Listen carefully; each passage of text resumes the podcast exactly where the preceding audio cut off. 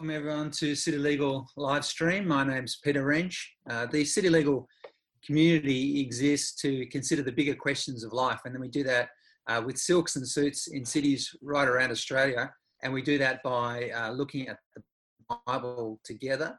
Uh, the format for those of you who are new in our midst, well, a special welcome to you.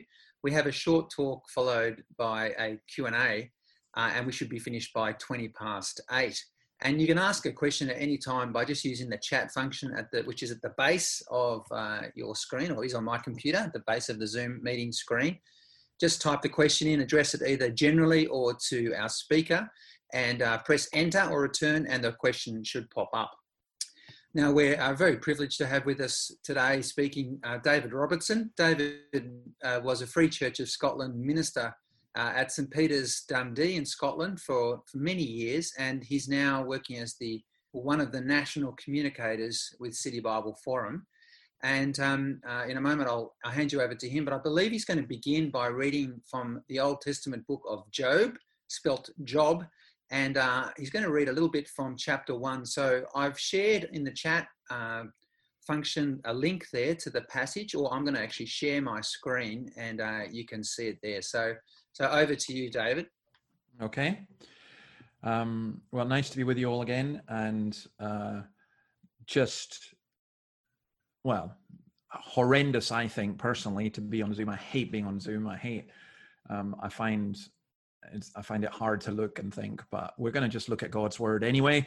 And hopefully, in the not too distant future, we'll be back in silks for those of you who can make it, and for those of you who are from elsewhere, hopefully, I'll see you at some other time in the flesh, as they say. Uh, Job chapter 1, verses 1 to 5. Let me just read these. In the land of Uz, there lived a man whose name was Job. This man was blameless and upright. He feared God and shunned evil. He had seven sons and three daughters, and he owned 7,000 sheep, 3,000 camels, 500 yoke of oxen, and 500 donkeys, and had a large number of servants. He was the greatest man among all the people of the East. His sons used to hold feasts in their homes on their birthdays and they would invite their three sisters to eat and drink with them. When a period of feasting had run its course, Job would make arrangements for them to be purified. Early in the morning, he would sacrifice a burnt offering for each of them, thinking, Perhaps my children have sinned and cursed God in their hearts. This was Job's regular custom. Okay, uh, you tuned into this. I don't know your background, most of you. I know some of you. Um, some of you, perhaps the majority of you, will be Christians and some won't and you think, okay, why am I, why am I listening to a talk about uh, a man, a desert herder, probably from around four thousand years ago, maybe three and a half thousand years ago? Well, there's lots of reasons for that. It's one of the greatest poems ever written. But it's a book, uh, maybe I thought I would share this with you. It's a book that connects with people in a way that uh, is I think, well, I put it, still incredibly contemporary. So I hope that you will see that, and I hope that you'll you'll benefit from it in that way. Um, I once decided I would preach through the book of Job. Now there's 40 chapters in it, and it's like death, death, and mega death. And I wondered if I'd be able to get through the whole lot if my congregation would survive, and they did. And I remember one day uh, a man coming up who uh, I buried his mother. He'd never been in church before in his life. And he came with his whole family. It was two whole pews of them. And this is in a, a, a small congregation. And I thought, oh no, this is going to be dreadful because it's all about death. It was one of the heavier chapters in Job. And afterwards, he came out to me, and uh, I'll translate for you because he spoke in broad Scots. He said, "You did that deliberately," and I said, "What did you mean?" And he said, "You, you, you, just because I don't ever come to church, you gave me a whole year's worth of talks in one go. Uh, you spoke for 40 minutes. I've never heard anyone speak for more than five minutes. And uh, I, I, laughed and said, No, no, I, I, normally do that. It wasn't just for you. I said, What did you think of it? It's always a dangerous question to ask. Oh, it was brilliant, man. It was brilliant. I didn't again. I didn't know that there was that much in the Bible.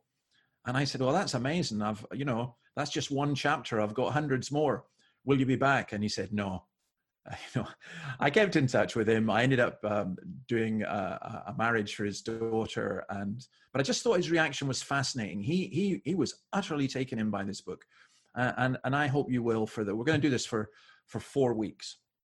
I wanted to introduce it just by doing this general thing of of asking the question, why is it that some people seem to be doing really well and someone else suffers? It's like, well, that's just karma, you know, or some people you know you rejoice in the good news of a friend a child born a new job a new house yet at the same time you mourn the death of another the loss of work the loss of a home. And part of us has this inherent human thing which says well you know if i've been blessed i deserve this. I mean i feel very privileged. I'm living in artarmon which as all of you know is the nicest area of sydney with the classiest people i uh, you know but I feel really blessed. Do I deserve this? I'm happily married. Do I deserve this? I'm able to, uh, I'm relatively physically fit. Do I deserve this?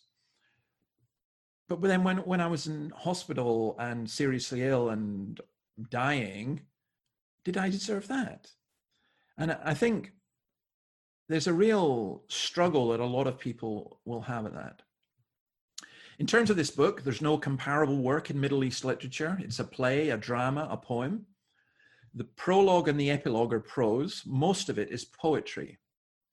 Now, some of you may or may not like poetry. I'm, I'm not sure um, where lawyers stand on poetry. I suspect it just varies according to personality. But poetry is artistry with words. It would be interesting to see uh, uh, a lawyer poet, if you know of any. Um, it's the use of sounds as well as structure and meaning, and particularly Hebrew poetry uses rhymes and rhythms. It's irregular, it's not like limerick style, but it translates very, very well. And that's why the poetic books of the Bible, which is Psalms, Song of Solomon, uh, and Job, they, they, they seem to work well in our culture and their themes seem to go really well.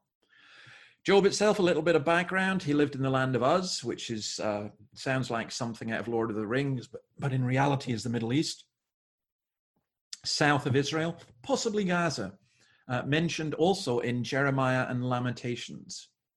Uz was almost certainly, or Huz was certainly the name of a person. So you get the Uzites or the Huzites. Um, rather than the Wild West, this would have been considered the Wild east, it would have been a, a relatively rough area. Job's name, Eob, uh, means harshly dealt with. Um, it's nothing to do with work. It is a name that was possibly given to him later in life after everything that happened to him. Um, what we're told about him is that he had a very attractive personality. He's a guy you'd want to be with. He carries this idea of complete and straight. When it says in our text that he's blameless, it doesn't mean that he was without fault or sinless. It meant that uh, Job himself acknowledged sin, he made sacrifice for sin. But it meant he was honest. He was a straight kind of guy. He, he's, he's somebody you'd want as your lawyer. He's somebody you'd want as your, your um, estate agent. He's somebody you would want as your friend. so there's an air of personal integrity. Peter was asking me earlier about what you once said at your, your funeral. Well, um, nobody would get a eulogy as strong as Job did. Uh, let me say something a little bit about these being the wisdom books.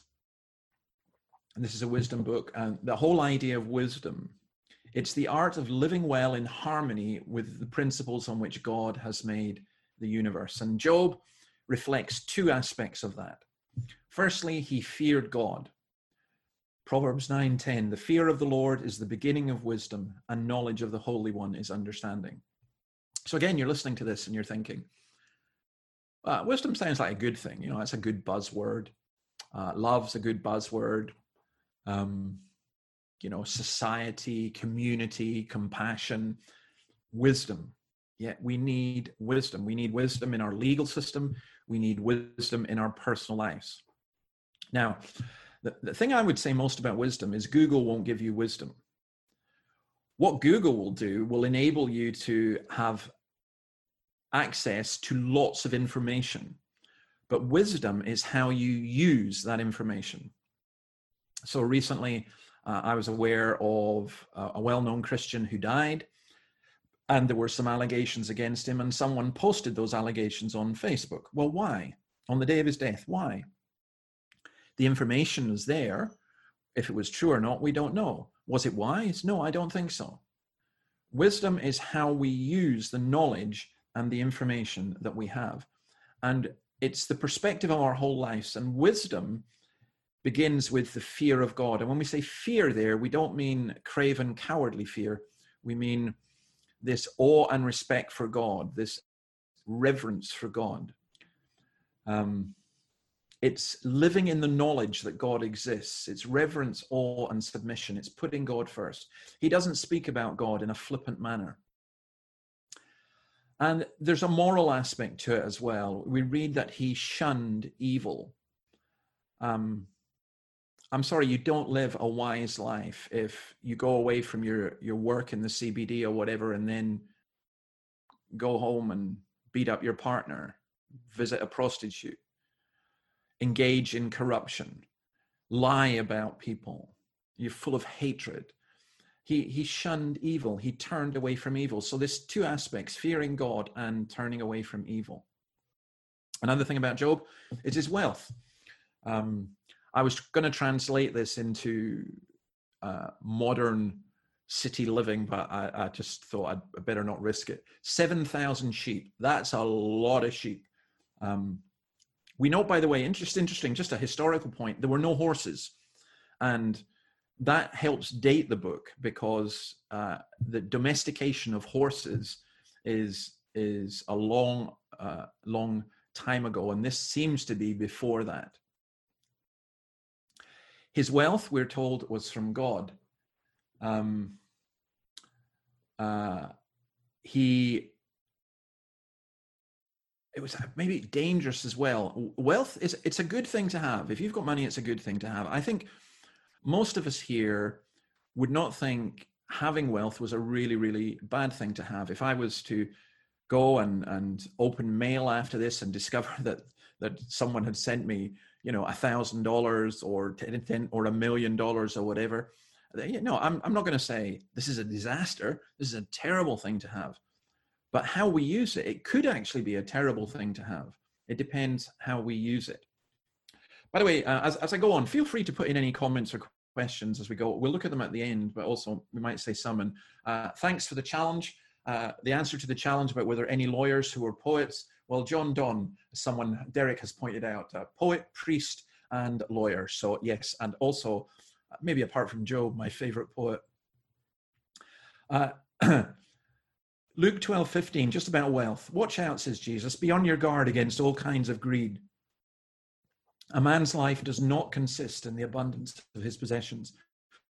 I find one of the hardest things in working where I live and where I work in Sydney is with people who financially pretty well have got everything. They don't think they have, but they have. They've they've got the two cars, they've got the nice house, they've got well, they did have the foreign holidays until this um, virus came along, and it's really hard to convince them that there's anything that they really need. Wealth, in that sense, can blind. I think a good motto in, as regards wealth is John Wesley's uh, gain all you can, save all you can, give all you can. I quite like that as a motto. Then you'll have noticed in the passage about his family. He had seven sons and three daughters. Uh, these were, by the way, considered to be perfect numbers. Um, they had birthday parties, at least 10 per year, and these went on for a long time. Verse 5 speaks of them feasting and these were, I don't think, um, drunken debaucheries. They were delightful family gatherings. So, why did he sacrifice? Now, again, it's interesting that even at this stage of, of human history, he was aware of the need for sacrifice and of atonement.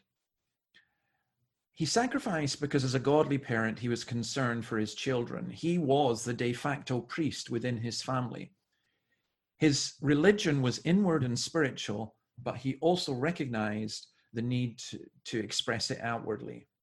And we, you'll notice that he did it regularly. This was Job's regular custom. Um, he was concerned that perhaps his children had cursed God in their hearts. The very sin, by the way, that Job is going to be tempted to after he goes through all his troubles. The devil says, Come and curse God. And, and Job did not want that to happen to himself or to his children. Now, so that's the background, that's the picture. He lives in wealth, he lives in comfort, he lives in worship. But the storm clouds were coming, and maybe some of us are aware of that, maybe some of us have had the storm clouds. Um, what are the great themes of this book? Uh, let me just mention those um, because I do think it's important to have them. It's the story of a man who loses everything he has except his life and then is faced with answering and asking why. And these are not, how will I put it, trite and trivial answers. These are deep and profound questions, and there are deep and profound answers. Here's the interesting thing when I preached through this book, it never crossed my mind that the people who would appreciate it the most were people who were not Christians, who came along out of curiosity. Uh, I've never had such a reaction to anything as that. And it took me a while because I'm not that smart to work out why. And then I did work out why. And it's because the questions that Job wrestles with are the questions that most of us wrestle with at some point or other in our lives. So, for example, one of the key ones always is why is there suffering?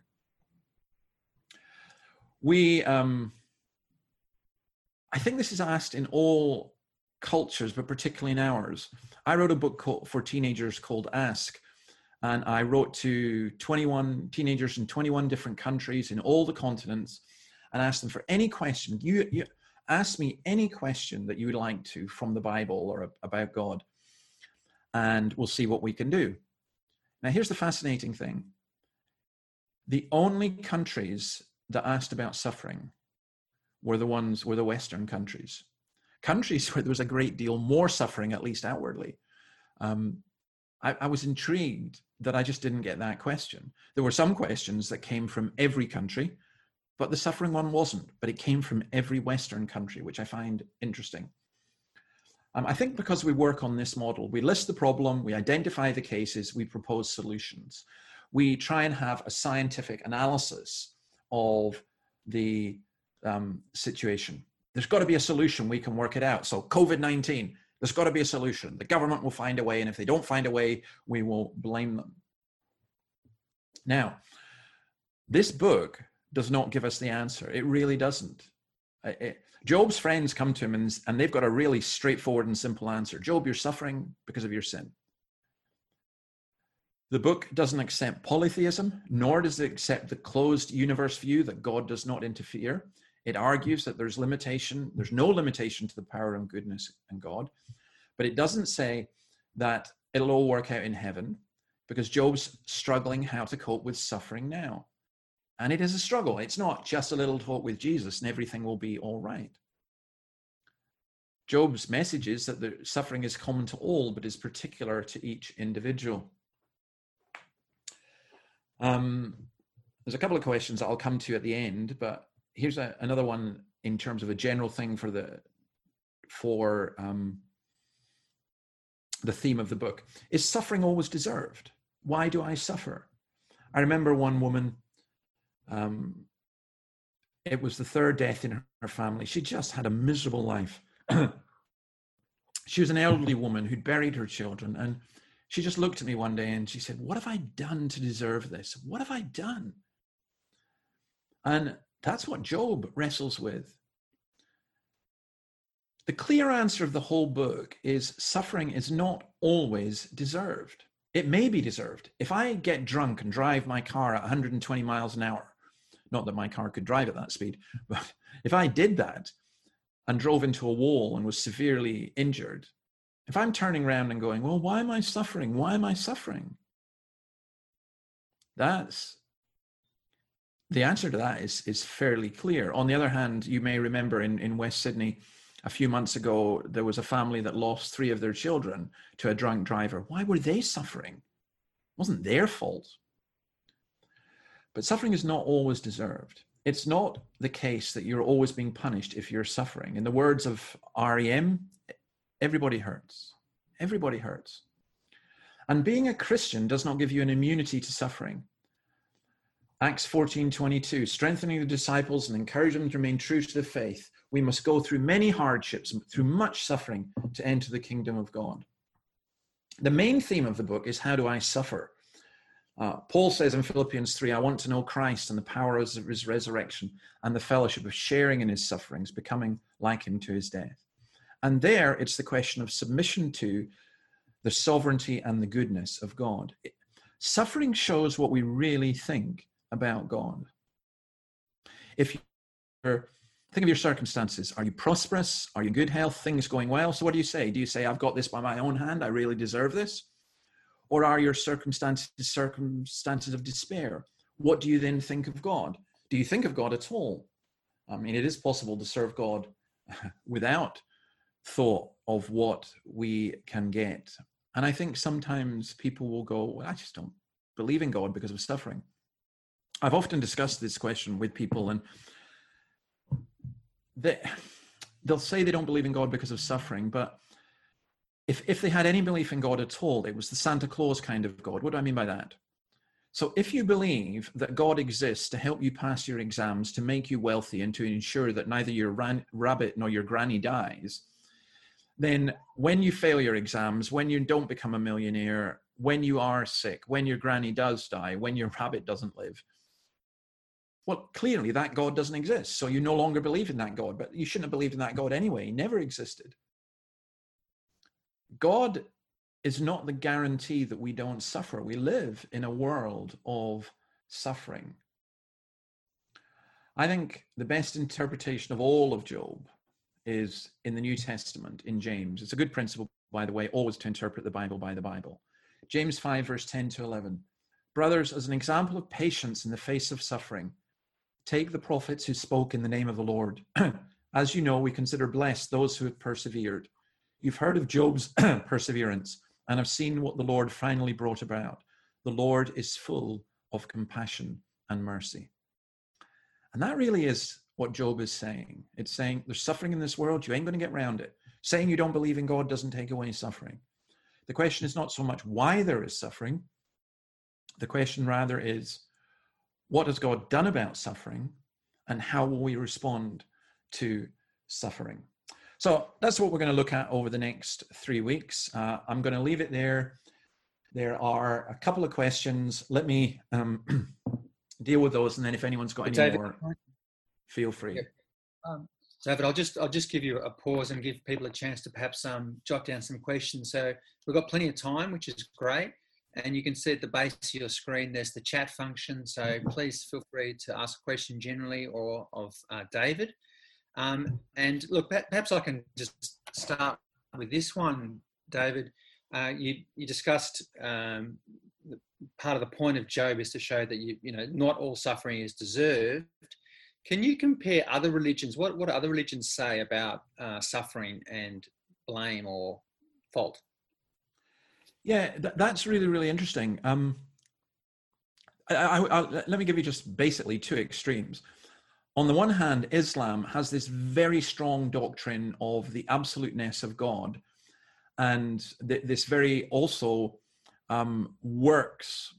You know, so if if you are good, then God will bless you, and if you're bad, then He won't.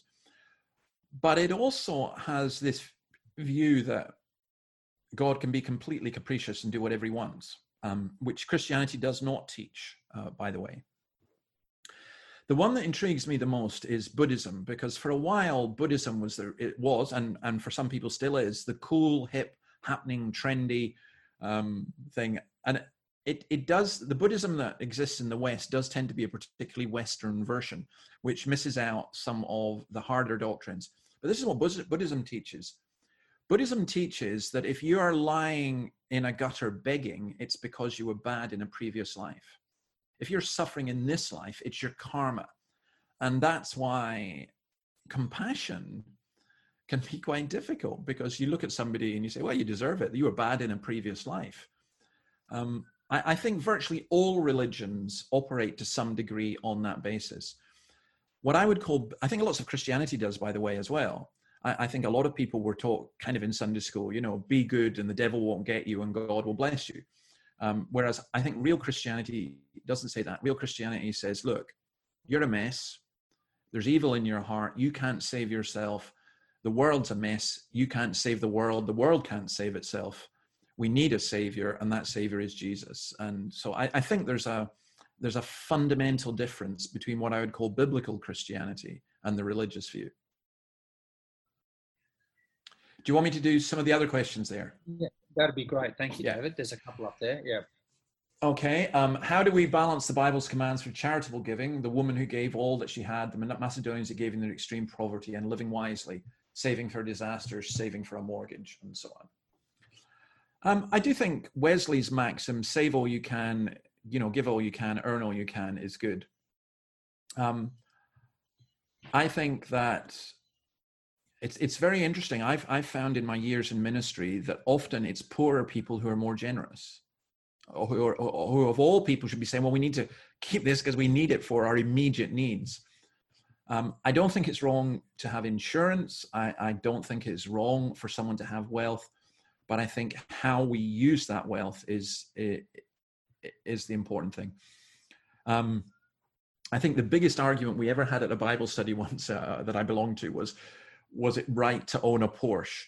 Um, I think that people are looking for rules. They're looking for a line, and so that they can go right up to the edge of that line.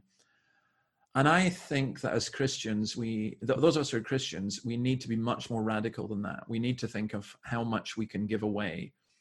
Um, I think from a non-Christian perspective, um, you can give everything that you have, but if you don't have love, then you're nothing. That, that's what Paul says in Corinthians.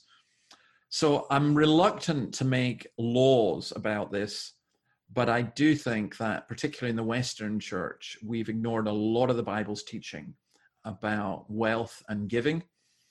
Um, Jesus has f- 10 times more to say about that than he does about sex and sexuality, for example.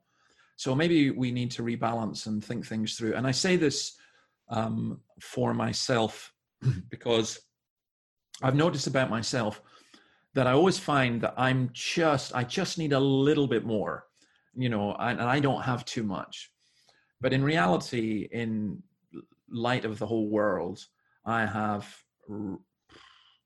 I would say, I'm in the top 10% of people in the world. So I don't think I should really complain. Um, is Job thought to have been before Abraham, with him apparently not being Jewish? When is this book thought to be accepted as part of the Jewish scriptures? Yes, I think it is thought to have been before scripture, uh, before Abraham, and, and it's one of the earliest. It's it's possibly even the earliest book of the Bible. Um, when the book has been accepted, uh, the story of Job, like much of the Bible, is an oral culture.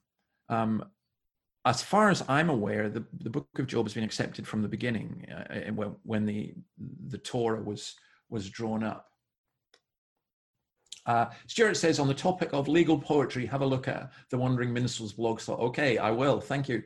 Uh, as we read this book, is there anything distinct or special to be noted of Job's relationships with his immediate family?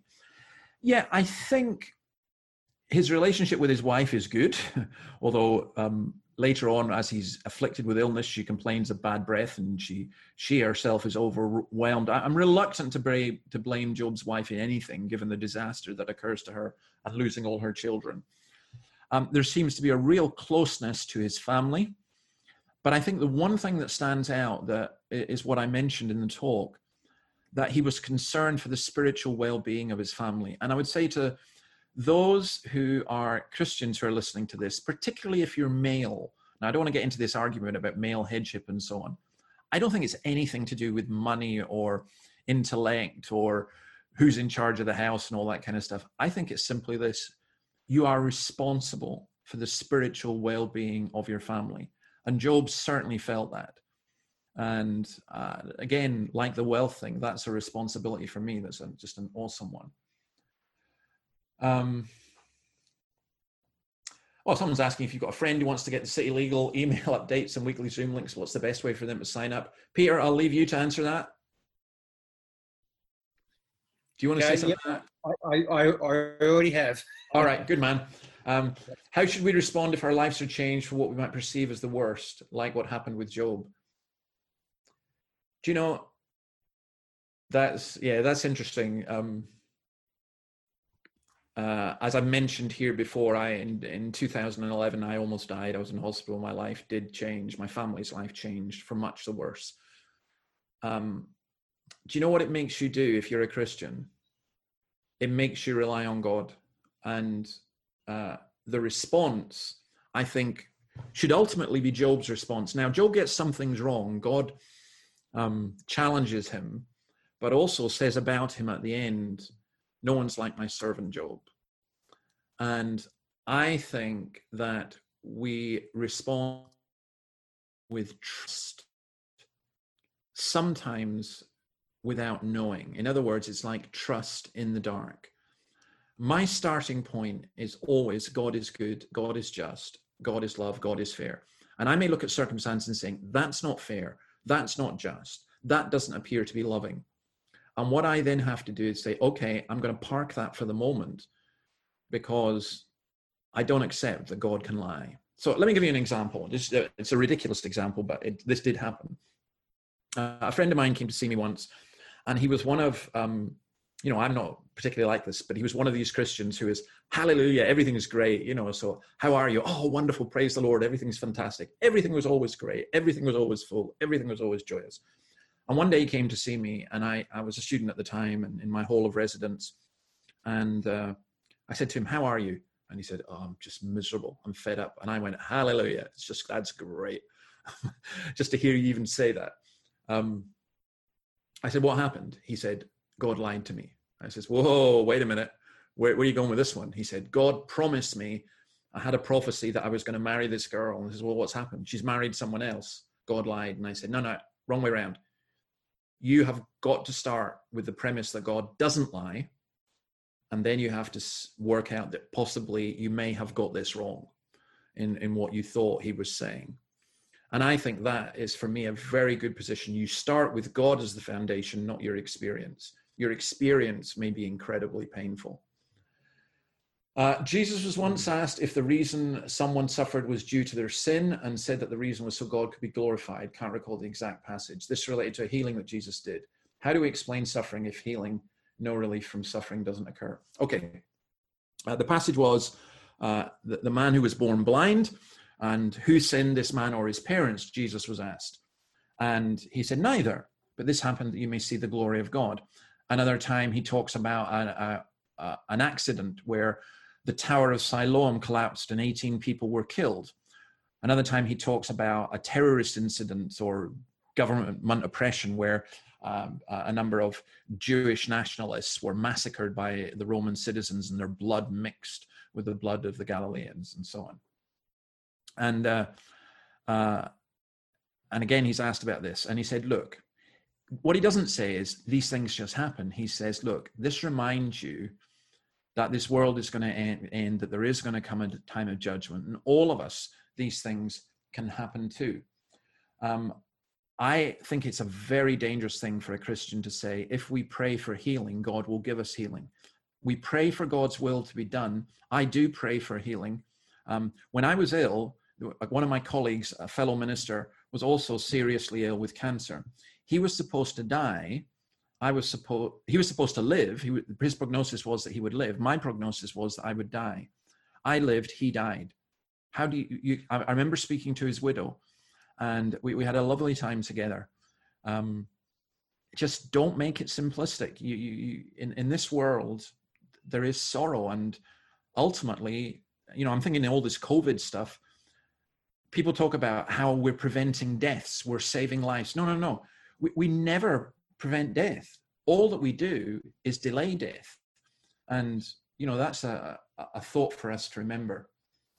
Um, how do we strike the balance between giving all we have now, time, money, and preparing to be able to give better through career and future? You strike balance in the Christian life by being godly. In other words, nobody gives all that they have at one level. But at another level, you can say you can. So I'm looking around just now, and okay, let me make a confession. I like malt whiskey. Okay. malt whiskey is not cheap. Uh, for many years, people knew that I liked malt whiskey, and um, I was like the the woman's um, bowl that never ran dry because uh, I lived off gifts of malt whiskey for about 18 years before I bought any. But then I ran out, and one day I thought, you know, I, I, I would quite like to have a malt whiskey again. Will I go and buy one? And I wrestled with it because I thought, how can I waste, you know, $80, $90, $100 on alcoholic drink or any drink or any, you know? And yes, I think excess is wrong but God gives us all things richly to enjoy and to have something which gives you pleasure. That doesn't mean to say that you cannot use what you are and who you are. Uh, are we not to have any pleasure in this life? Should we not listen to any music? Should we only wear sackcloth? Um, I don't think so. But I think balancing it out, realizing that we don't live for these things, personally, I don't think I could buy a forty thousand dollar bottle of malt whiskey and keep it in my um, study just to show off. I think that's wrong. Obviously, I think it's wrong. I don't think I can buy it to drink it either. But how we strike the balance for me is that's a question of wisdom. Coming back to where we came in at the beginning, and I I don't know the answer. I'm spending my life working that out. But I think reading God's word, listening to what Jesus says, uh, not adopting the standards of the people around us. Those are some basic criteria that I would uh, use. But that's a listen. Actually, all of these questions are great questions, but that, that that's a key question for me. Well, thank you very much, David. We're just just about out of time, um, so thanks again for no, speaking you. this morning from from your heart, and um, just uh, we're looking forward to hearing David again next week on the next section of Job, where the curtains in heaven are drawn back, and uh, we get to consider the, the question of uh, evil and the, the, role of the devil. So it's going to be an amazing uh, talk to listen to. So thank you very much for being with us again this morning. We'll see you next time. Bye bye. Thanks, folks. Good to be with you. Bye bye. Bye.